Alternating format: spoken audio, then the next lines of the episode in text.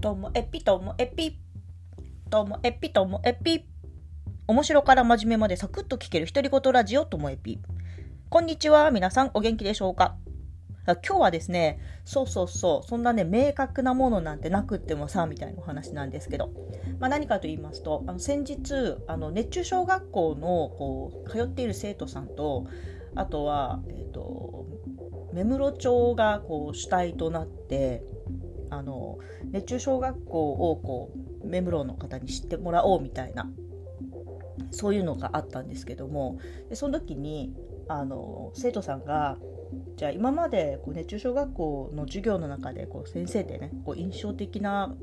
先生とか言葉とかってみたいなこと聞かれた時になんかねその明確な言葉っていうのがあまりこう残ってなくてでも確実に考え方や行動が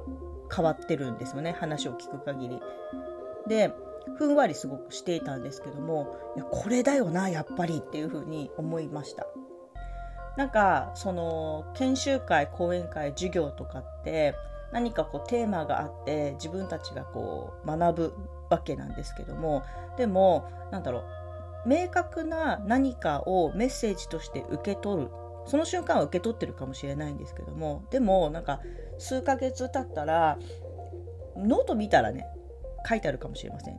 だけどもあの頭からってどんどんなくなっていくじゃないですか。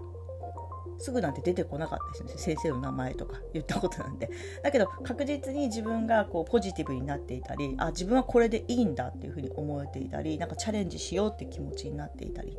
ね、そこがやっぱり一番大事なのかなっていうふうに思っています。私自身もそうですね。で特に自分が知らなかったあの話世界を見せてくれた先生についてはあそういうことあるんだとか自分が新しいこと考えるきっかけになったりもしくはこう自分の中にある考え方がそれって教育っていうところにいるからこういう考えでちょっともしかしたら凝り固まってるかもしれないと思っていてもでも他の業界世界を持ってきた先生となんか自分の根本の考えが通じるところがあったらあやっぱこれでいいんだって思えたりってやっぱりなんかすごくふんわりしてるんですけどとにかくこう自分が自信を持てるとかなんか前向きになれるとかなんかそういうもんなんだろうなっていうふうに思っています。で今あの私も振り返ってたんですよね。あのこの1年え、2022年度前期と後期ありましたけども十勝の熱中小学校でじゃあ自分がどんなことがインパクトあったかなって話なんですけどもまあね一番インパクトあったのはやっぱりあのジャンプの編集だった鈴木さんとあの一緒に授業もねもうインパクトありましたけど一緒にお酒を飲んで その席でその「筋肉マン」とかあのキャプテン翼とかそういう自分が育ってきたジャンプの漫画についてお話を聞けたってことがインパクトがありましたよね。はい、あとはその、えっと、山田先生ってあの当時の世界最年少記録を作ってあのと、7大7大陸7大陸の最高峰に登ったっていう方なんですけどもその最年少の記録っていうのは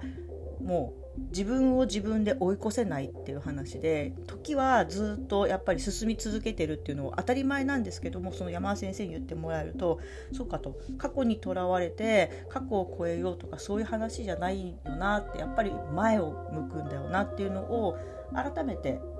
思ったりとかあとはですねそうそうそうあのフラワーバレンタインっていうのが知らなかったんですよ私ね。その明確なその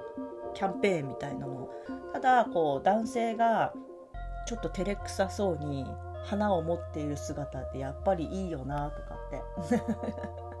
思ってみたりとか。だからとにかくこう聞いた話とかで自分が心の中が温かくなったり熱くなったりとかなんかそういうことをなんか繰り返しているなっていうふうに思いました。で自分はもちろんその、えー、と森本先生にも来ていただいたあの日の授業ってすごくインパクトがあって森本先生の話も自分が一緒にステージに出た話ももちろんあったんですけども一緒にいたそのその時の授業の河合先生河合先生は、えっと、日銀のコーチの支店長も務めたで今は地方について取り組まれてるんですけども私自身、もう今はもう地方の時代だと。でこう東京っていうところとか都会を介さずともその地方同士でつながることができるしこう田舎に住んでいるっていうことって私は十勝にいたら気づかなかったけども十勝から自分が外に出ることによって私の価値っていうのは十勝に住んでいるっていうことも一つの価値なんですよね。でも十勝にいたら全員が十勝に住んでいるからその価値って気づきにくいんですけども外に行くと北海道から来た十勝から来たっていう私に対して皆さんがあの注目してくれる興味を持ってくれるっていう自分の価値っていうのを知るためにも外とつながるってやっぱりいいなって思ったりとかなんか十勝のその今あの人口減少とかもちろんね目の当たりにしてますけどもその人口減少っていうのは私自身はその人口減少を食い止めるってイメージではなくてその人口減少なりのどうやって自分たちのその地域社会を作っていくのかっていうところだったりとかなんかそういうあの雰囲気伝わりますか？自分の中にあるもともとの考え方がこう強く肯定